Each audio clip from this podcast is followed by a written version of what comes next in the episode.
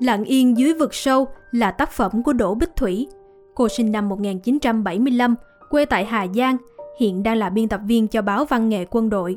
Cô đã từng được giải nhất cuộc thi sáng tác của tạp chí Văn nghệ quân đội với chùm truyện ngắn Ngải đắng trên núi, Mùa cá nổi, Sông những mùa trăng. Năm 2005, tiểu thuyết Bóng của cây sồi đạt giải C của nhà xuất bản Thanh niên.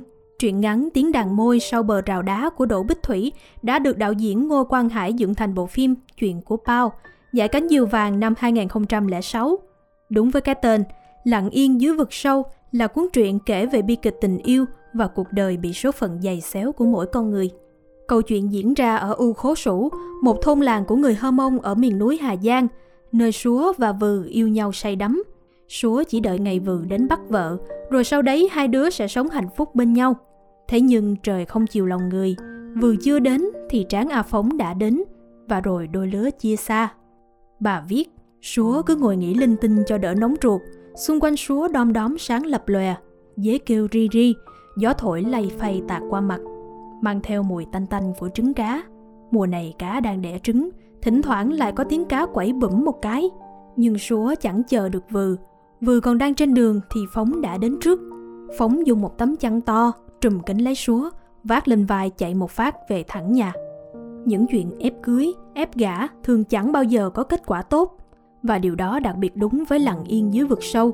Khi bị bắt về, Súa đã từng bỏ trốn và thậm chí nghĩ đến cả chuyện kết thúc cuộc đời dài chỉ trong một khoảnh khắc. Đi qua những bụi sa nhân đầy ốc sên bám ở gốc, Súa đã đứng trước một cái vực, sâu ơi là sâu, một cái vực, miệng vực mở ra như bóng đêm. Bên kia vực, vách đá dựng thẳng tắp, vài cái cây gầy chẳng có lá, bám lấy khe đá mà đứng. Súa nghĩ, mình sẽ nằm dưới kia, tích dưới kia, lặng yên mãi mãi. Nhưng khi đã chấp nhận cuộc sống buồn tuổi này chỉ vì đứa con mới ra đời, Súa lại đột ngột nhận được một bất ngờ khó tả từ Phóng. Trên giường của hai vợ chồng, trên tấm chăn do chính Súa dệt cả tháng mới xong, có hai người đang cuốn chặt lấy nhau. Kinh khủng hơn, đáng sợ hơn, ghê gớm hơn là cái đứa gái đang nằm dưới người Phóng. Tổ tiên có sống lại cũng không chịu nổi chuyện này. Súa có chết đi hai ba lần cũng không tin nổi chuyện này. Đứa gái ấy chẳng phải ai khác, chính là em dâu Phóng, là vợ thằng em, con ông chú ở sát hàng rào. Cái chía. Súa đau đớn, nhưng kẻ gây nên đau đớn cho Súa, Tráng A Phóng, cũng là một kẻ đáng thương hơn đáng giận. Tao nói thật, mày muốn thì tao trả mày về cho thằng Vừ. Đừng có bắt tao phải nhìn mày nữa. Mày, mày như ma ấy, có phải là người đâu. Người mà như mày à? Vợ mà như mày à? Mày chỉ muốn tao chết thôi. Tao chết thì mày vừa có nhà, vừa có chồng mới. Mày ác lắm. Cạnh nhà Tráng A Phóng có một bờ vực sâu thăm thẳm. Tráng A Phóng đã vùi mình dưới vực. Chía cũng vùi mình dưới vực. Thậm chí, có thể cả súa cũng đã chôn thay nơi đó.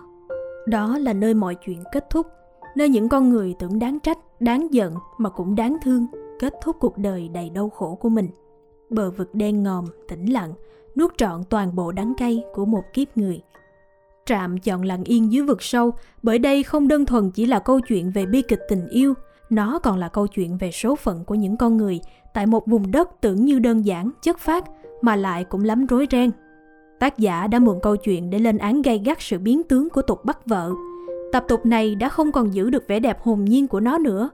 Nó đã bị ô uế bởi lòng tham của những kẻ vụ lợi. Chưa bao giờ một tập tục truyền thống lại trở nên đáng sợ như ấy với những người dân giả tôn trọng và gìn giữ nó. Cảm ơn các bạn đã lắng nghe. Đừng quên nhấn like, share và subscribe cho channel của Trạm. Xin cảm ơn và hẹn gặp lại.